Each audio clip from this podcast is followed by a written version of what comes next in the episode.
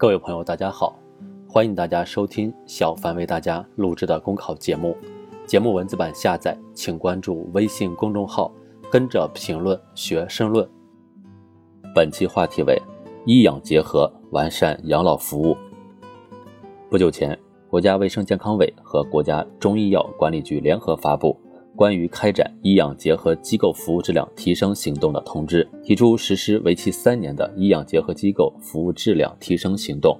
要求将医养结合机构医疗卫生服务质量管理纳入医疗质量管理体系范畴，鼓励医护人员到医养结合机构执业，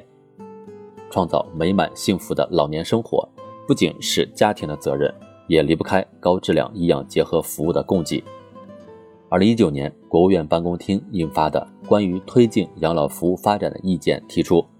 持续完善居家为基础、社区为依托、机构为补充、医养相结合的养老服务体系。二零二零年十月，国家卫健委等三部门发布《医养结合机构管理指南》，对医养结合机构的定位、服务内容、设置、管理要求等各方面进行了明确。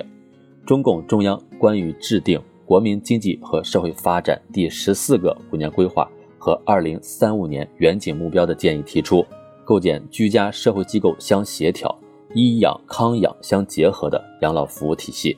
持续不断支持和规范医养结合机构发展，有助于进一步健全养老服务体系，切实提升老年人的获得感和满意度。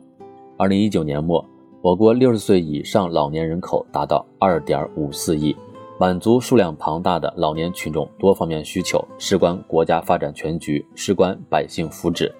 从医学角度看，一个人进入老年阶段后，生理机能会逐渐老化，身体各系统呈现退行性病变。据统计，我国六十岁以上老年人的余寿中有三分之二的时间处于带病生存状态，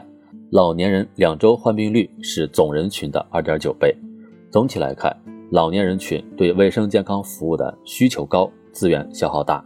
因此养老服务不仅仅只是养，还包括医，涵盖保健诊疗、护理康复、安宁疗护、心理精神支持等各个方面，着力解决影响医养结合机构医疗卫生服务质量的突出问题，有助于为老年人提供安全、规范、优质的医疗卫生服务。一方面，应加大人才培养培训力度，目前。许多养老机构虽然有养老护理员，但受过专业培训的不多，养老护理工作的社会认同度不高，收入待遇也不高。在养老机构工作的医护人员，在职称评定、科研教育等方面，并不能与公立医疗机构的工作医护人员享有同等的待遇。对此，关于开展医养结合机构服务质量提升行动的通知提出，加强医养结合机构管理人员、医疗卫生专业技术人员。护理员等人员队伍能力建设，目前全国很多地方都在开展长期护理保险试点，这不仅可以疏解老龄人口中失能人员长期护理保障不足的问题，也有利于医养结合机构工作人员获得稳定的收入，推动医养结合往更加职业化的方向发展。另一方面，鼓励医护人员到医养结合机构执业，促进人才有序流动。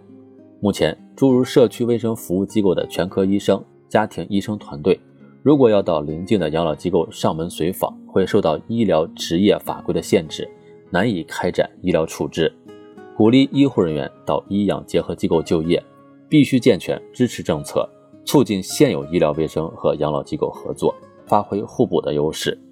一些有条件的地区，不妨探索支持家庭医生出诊为医养结合机构的老年人服务。从医疗服务体系看，不妨明确各级医疗机构的功能定位，将医养结合机构纳入服务体系，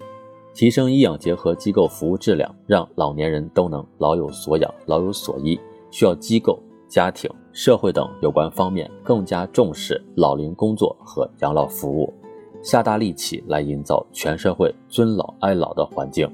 唯其如此，方不负老吾老以及人之老的美好之托。让老年人健康幸福的安享晚年。本节目所选文章均来自人民网、求是网、学习强国。申论复习，请关注微信公众号，跟着评论学申论。